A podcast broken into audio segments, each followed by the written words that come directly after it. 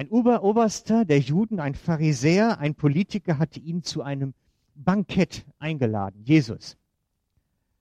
Da waren sie nun, diese ganzen wichtigen Herren, Politiker, die ganzen wichtigen Leute, nicht der Schweiz, des Israel der seinigen Zeit.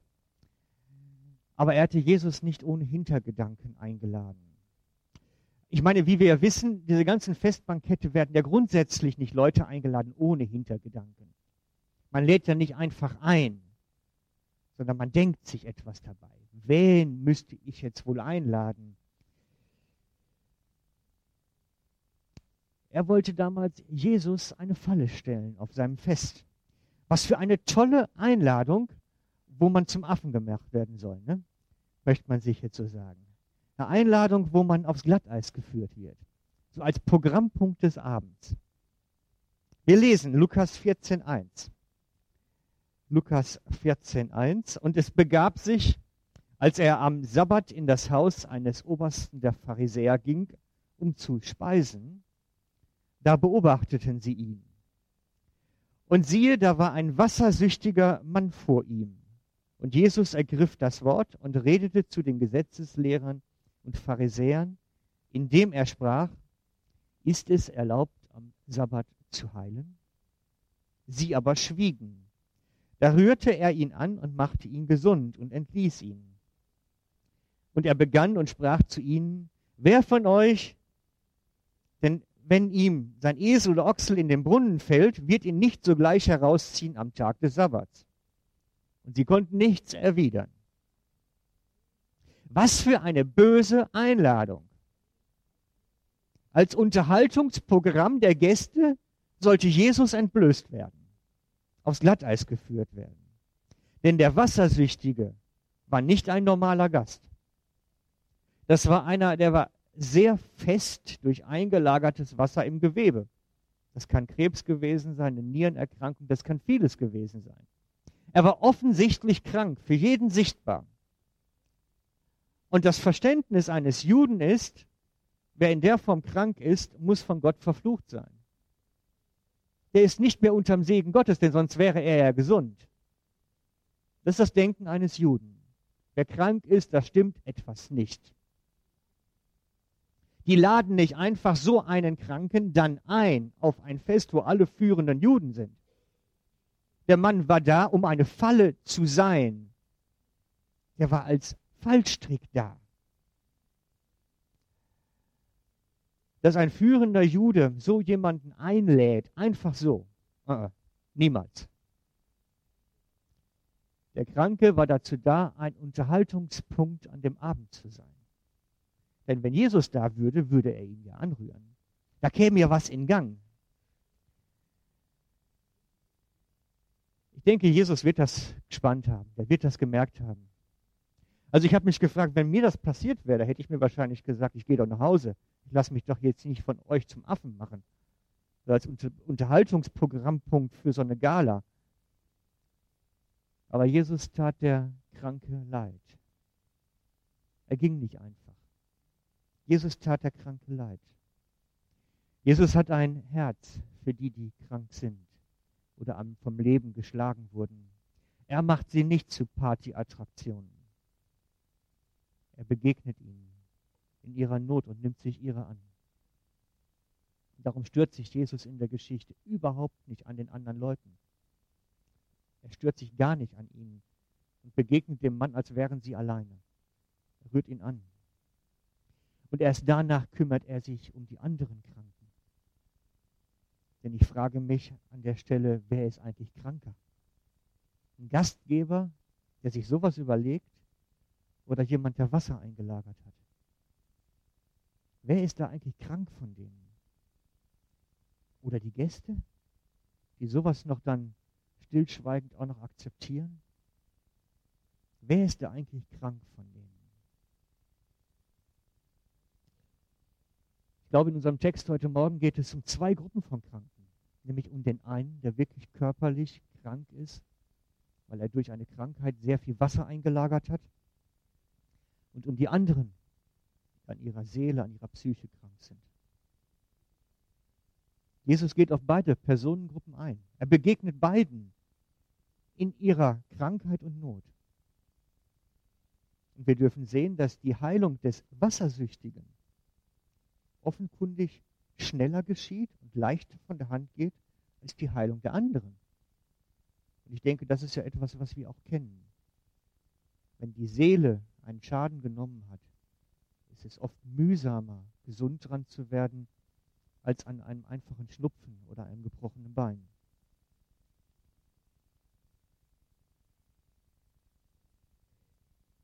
Der Wassersüchtige wird im Moment der Berührung durch Jesus gesund. Und dann wendet sich Jesus praktisch um und wendet sich denen zu, die an ihrem Geist krank geworden sind. Er spiegelt dem Gastgeber und seine Unbarmherzigkeit und den Kollegen ebenfalls.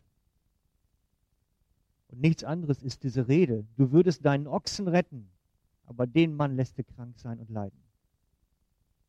Das ist Egoismus pur. Von dem Ochsen hat er einen Gewinn. Das ist ein Arbeitstier. Aber ein kranker Mensch, da hat er keinen Gewinn von. Den kann er ruhig leiden. Das spielt keine Rolle. Das ist purer Egoismus. Er ist für dich wertlos. Darum spielt es doch keine Rolle. Lass ihn doch krank sein. Und Jesus spiegelt ihm das. Du bist so egoistisch. Dein Arbeitstier, das wird dir retten. Aber den Mann, den lässt dich hier kaputt gehen.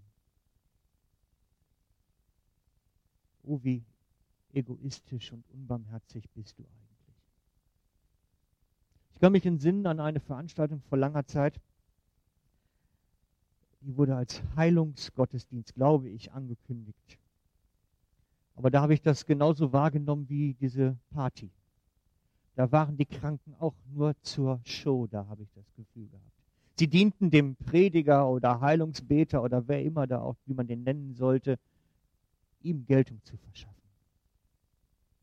Der Kranke war Attraktion, die dort auf die Bühne gebracht wurden vor Tausenden von Menschen. Ein Teil der Show. Es ging nicht um Jesus, es geht nicht ihm, Gott, die Ehre zu geben, dann dem Prediger oder dem Heilungsbeter dann Geltung zu verschaffen. Es ging um Besucherzahlen und Kollektengelder. Ich glaube, wenn Jesus damals da gewesen wäre, hätte er auch gesagt, oh, wie unbarmherzig und egoistisch seid ihr, dass ihr die Kranken so vorführen müsst wie Zirkusattraktionen. Vielleicht ist ja Jesus bei einigen Festbanketten heute am 1. August auch nur Attraktion auch nur noch das C im Namen einer Partei dann? Ich weiß es nicht. Damals hat Jesus dem Gastgeber, dem Pharisäer und seinen Kollegen ihr verdorbenes Herz gespiegelt. Er hat ihnen gezeigt, wie krank sie eigentlich sind. Euren Ochsen würdet ihr retten, aber diesen für euch wertlosen Mann würdet ihr leiden lassen. Und nachdem die Show mit der Heilung dann vorbei war auf der Party, und Jesus sie so direkt angegangen hatte, suchten sie sich alle auf dem Bankett den besten Platz. Da konnte man sich ja setzen, dann langsam zum Essen.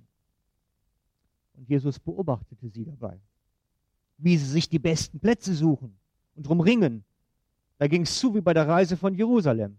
Ihr kennt es mit dem Stuhlkreis, wo es immer einen weniger Stuhl hat, als Leute da sind. Das haben die gespielt da. So ungefähr muss ich mir sich das vorstellen. Immer dieses Schulter raus und anecken, sich den besten Platz suchen. Sie stritten um die besten Plätze fast schon. Lukas 14, 7. Er sagte aber zu den Gästen ein Gleichnis, da er bemerkte, wie sie sich die ersten Plätze aussuchten und sprach zu ihnen, wenn du von jemand zur Hochzeit eingeladen bist, setz dich nicht an den obersten Platz, damit nicht etwa ein Vornehmerer, als du von ihm eingeladen bist, ist und nun der, der dich und ihn eingeladen hat, zu dir kommt und sagt, mach diesen Platz. Und du dann beschämt den letzten Platz einnehmen musst. Sondern wenn du eingeladen bist, so geh hin und setz dich auf den letzten Platz, damit der, welcher dich eingeladen hat, wenn er dann kommt zu dir, spricht Freund, rücke auf. Dann wirst du Ehre haben vor denen, die mit dir zu Tisch sitzen. Denn jeder, der sich selbst erhöht, wird erniedrigt werden. Wer sich aber selbst erniedrigt, der wird erhöht werden. Ich das gelesen habe, habe ich mir gedacht, ich glaube, in unserer Kultur ist das eher das Gegenteil. nehmen wir zum Beispiel mal eine Schulklasse. Wo sind die besten Plätze? Hinten. Ganz klar. Ne? Die noch in der Schule sind, nicken sofort. Hinten sitzen die besten Plätze. Da, wo einen der Lehrer nicht so sehen kann, wo man vermeintlich nicht so oft drankommt und nicht so im, im Fokus der Unterrichtsperson ist. Und je weiter der Platz nach vorne ist, umso schlechter ist er. Ganz klar. Und wenn man das neun Schuljahre plus drei Berufsschuljahre praktiziert hat, dann ist das eine Lebensgewohnheit. Garantiert. Ihr glaubt mir das nicht. Ich will lieber nicht im Mittelpunkt des Geschehens sein. Lieber ein bisschen Distanz, gesunde Distanz. Ich beobachte das in Gemeinden, nicht ganz so hier, hier geht's noch, aber ich habe letztens eine Gemeinde gehabt, da war ich im Reisedienst, die füllte sich von der letzten Reihe ganz allmählich nach vorne. Und dann, als wir pünktlich um 10 Uhr anfangen wollten, da füllte sich dann die drittvorderste Reihe und die zwei letzten blieben frei. Das waren die Anstandsreihen. Nur nicht ganz so vorne sitzen. Ich dachte, die haben alle in der Schule gut aufgepasst. Nur nicht ganz so im Fokus des Lehrers sein. Aber dabei geht es bei der Geschichte nicht ganz so. Es geht ja nicht um die besten Plätze, sondern es geht um die Ehrenplätze. Sie suchten die Ehrenplätze. Das ist bei uns bei den Plenumsveranstaltungen heute, wenn wir irgendwie so Bühnenveranstaltungen haben, ist das die erste Reihe. Da sitzen die Honorarien, die Leute, die Ehre bekommen sollen, in der ersten Reihe. Weil da fahren die Kameras dann auch immer lang vom Fernsehen. Da wird man gesehen. Da ist man im Visier der Presse. Und so waren sie, die Pharisäer, die Besucher da. Die suchten sich ihren Platz in der Ehrenreihe, den besten am besten. Die wussten nicht, dass es damals noch keine Kameras gab und keine Live-Übertragung im Fernsehen, sonst hätten sie sich gar nicht so anstrengen müssen. Sie waren durch und durch narzisstisch egoistisch. Das ist einfach das Wesen. Und jetzt stellt euch mal die Situation vor. Jesus selber einer der Gäste und in ihrer Sichtweise wahrscheinlich auch noch einer der unbedeutenderen, denn er hat ja keinen Sitz im Hohen Rat gehabt. Der steht jetzt auf und spiegelt das, was dass sie sich da eigentlich zum Hampelmann machen alle. Ich, ich kann mir das so richtig praktisch vorstellen, so ein Festbankett aufgebaut und die stehen da und geben sich da die Kante und stellen sich einen Fuß, nur um den besten Platz dann zu kriegen. Er sagt, hallo, was macht ihr da eigentlich? Jesus, einer selber der Gäste, steht auf und sagt, hey, wie benehmt ihr euch? Die Pharisäer, die sich eben noch an dieser Showeinlage mit einem Kranken erfreut haben und damit Jesus zum Affen machen wollten, machen sich jetzt selber zum Affen, indem sich benehmen, unmöglich. Und dann jetzt mit meinen Worten dreht er sich um zu dem Gastgeber und sagt ihm, sag mal, was hast du da eigentlich für Hampelmänner eingeladen? Ja, anders kann man das ja nicht deuten. Und er sagt ihnen, dass ihr seid doch nur zusammen, weil euch irgendwie ein Vorteil davon verspricht. Einladen und eingeladen werden, Netzwerk bauen. Das ist doch Beziehungsbau Vitamin B-artig. Da geht es doch nur darum, die richtigen Leute zu kennen, mit den richtigen Leuten unterwegs zu sein. Es geht doch nur darum, irgendwie einen Vorteil daraus zu ziehen mit diesen ganzen Feiereien, wo der eine den anderen immer so kreisrum einlädt.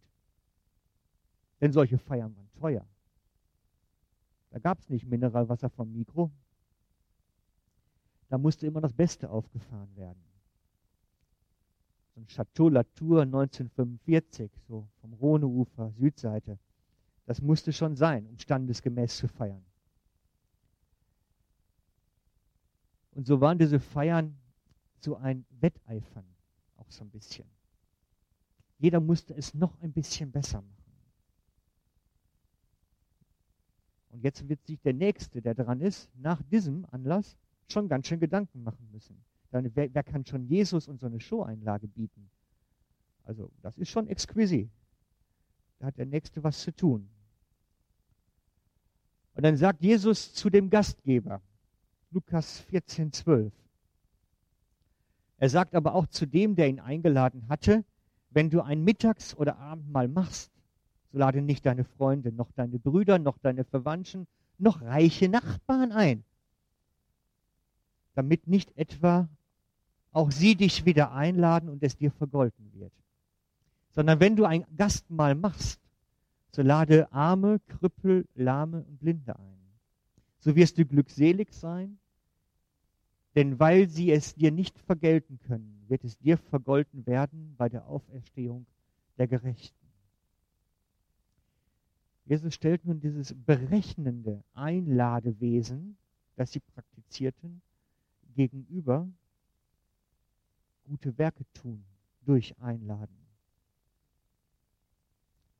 Ich meine, ich habe mir das mal praktisch vor Augen vorgeführt. Ein Gastmahl mit, wie heißt es hier, Armen, Krüppel, Lahme und Blinde. Das ist kein Festmahl, so ein richtiges. Ich weiß nicht, es gibt ja in, in Basel das Restaurant Blinde Kuh. Ich bin selber noch nicht da gewesen, aber es ist ja so ein bisschen das wie blind essen müssen. Ich weiß nicht, die müssen gefüttert werden, vielleicht. Blinde. Ich weiß es nicht. Vielleicht kriegen sie vieles selber hin. Aber jemand sagte mal, woher sollen die wissen, was da auf ihrem Teller wo liegt, wenn ich nicht sehen kann? Wenn ich Krüppel bin, brauche ich Leute, die mir helfen beim Essen. Lahm bin, nicht gehen kann, meine Arme nicht bewegen kann. Was ist das für ein Festmahl? Das sind keine wohlgekleideten Menschen. Sie brauchen praktische Hilfe beim Essen vielleicht, während des Mahls.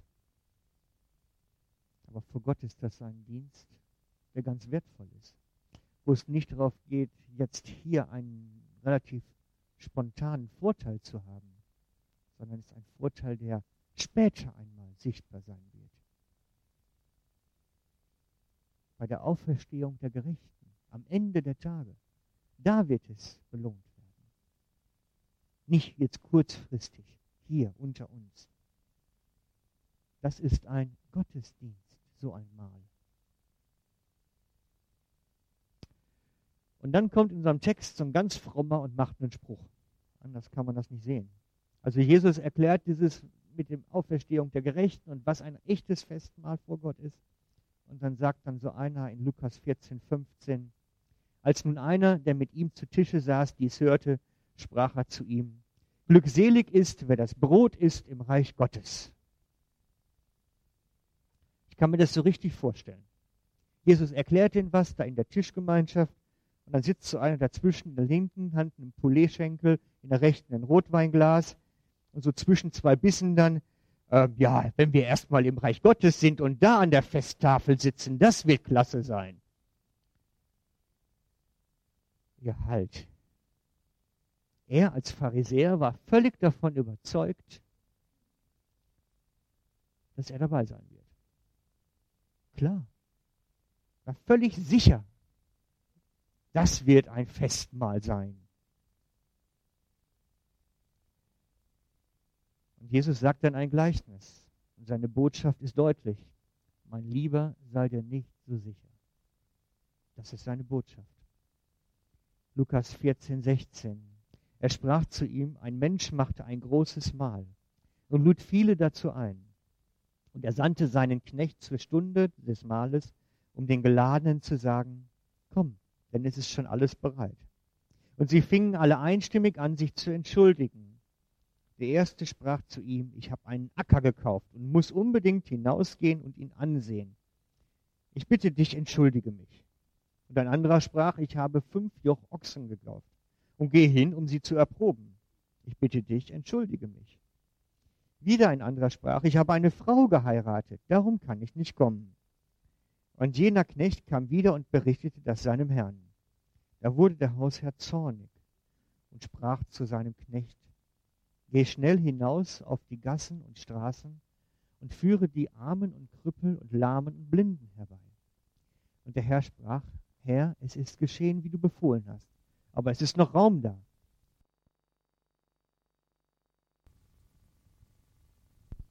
Und der Herr sprach zu dem Knecht, geh hinaus an die Landstraßen und Zäune und nötige sie hereinzukommen, damit mein Haus voll werde. Denn ich sage euch, dass keiner jener Männer, die eingeladen waren, mein Mahl schmecken wird. Jesus benutzt die Situation bei der Feier, um den Pharisäern eine dieser Lektionen vom Königreich Gottes zu geben. Denn damit kennt er sich besonders gut aus. Insbesondere dieser Pharisäer, den ich soeben geschildert habe, mit seiner Hähnchenkeule und seinem Weinglas. Und der sich ja so auf das kommende Festmahl freut. Er nimmt es, um ein Gleichnis zu erzählen von dem Festmahl Gottes. Gott ist derjenige, der ein Festmahl halten will. Ein Festmahl in seinem Reich, in seinem ewigen Reich. Und er hat Knechte, zu dieser Zeit damals Jesus und heute uns ausgeschickt, die Menschen zu diesem Festmahl einzuladen. Aber die Geladenen wollen der Einladung nicht Folge leisten, wollen nicht kommen. Und damals ist das genauso wie heute, dass Menschen, die geladen sind, nicht kommen wollen. Auch wir erleben das immer wieder. Damals waren die Ausreden überhaupt nicht ehrlich ganz ehrlich, also sie hätten genauso sagen können, ich habe keinen Bock. Das wäre, das wäre ehrlich gewesen wenigstens. Aber dass jemand einen Acker kauft, also womit er seinen Broterwerb verdient und den nicht sich vorher ansieht, was er da kauft, kann ich mir nicht vorstellen. Das war nicht wahr. Man muss nicht, man kauft nicht erst einen Acker und geht dann hin, um zu, zu besichtigen, sondern man geht erst besichtigen und kauft ihn dann. Das war nur eine Ausrede. Genauso kauft keiner einen Ochsen, ohne ihn zu testen, ob er für den Acker geeignet ist. Wer kauft ein Auto ohne Probefahrt? Gibt es auch nicht. Niemals. Der, hat den Ochsen vorher schon getestet. Das waren alles sichtbare Ausreden. Und auch heute hören wir solche Ausreden immer wieder. Die, die ehrlich sind, sagen, ich will mich damit nicht beschäftigen. Das ist ehrlich. Aber wir hören auch alle möglichen anderen Sachen. Wenn Sie sagen würden heute, würden Sie genauso sagen, ich habe keine Lust, mich damit zu beschäftigen. Das wäre ehrlich. Und welchen Auftrag bekommt Jesus dann als Knecht in dem Gleichnis? Denn er ist ja der Knecht in dem Gleichnis. Geht zu den anderen. Schaut wen, schau, egal wen, lad ein. Bring sie. Das ist sein Job. Und Jesus ist zuerst zu den Juden gegangen, in die jüdischen Dörfer und hat den Juden, ganz besonders den Pharisäern, die auf ihn ja eigentlich warteten, klargemacht, hey, es geht los, kommt jetzt. Aber sie wollten nicht. Und dann nachher, zu wem ist er nachher gegangen? Zu dem römischen Offizier, zu der samaritanischen Frau, die Prostituierte, den Lahmen, den sie durch die Decke gelassen haben, zu allen, ohne Unterschiede. Er hat sich nachher mit allen beschäftigt.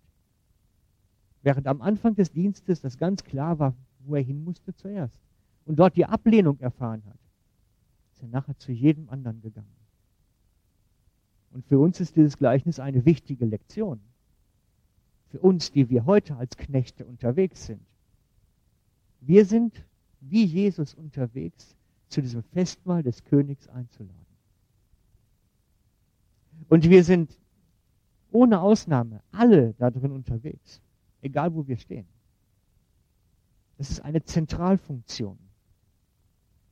Und wir sind unterwegs. Das ist kein Standpunkt. Das ist eine Bewegung, ein Moving. Aber auch sitzen kann eine Bewegung sein, wenn ich mich nämlich auf Menschen einlasse. Ich kann mich ins Café setzen und dort sehr viel bewegen, nämlich auf die Menschen zu. Und als die Pharisäer von Jesus nichts wissen wollten, hat er sich allen anderen zugewandt. Und so sollten wir auch denken. Wenn Menschen, die wir, um die wir uns bemühen, nichts wissen wollen und alles ausschlagen, dann sollten wir uns unbedingt wieder auf den Weg machen zu denen, die etwas wissen wollen. Wenn die Nachbarin vom Königreich Gottes nichts wissen will, dann schauen wir am Gartenzaun, wer uns denn sonst über den Weg läuft. Und, das ist eine Formulierung, die ganz klar im Text ist, wir dürfen drängen und nötigen.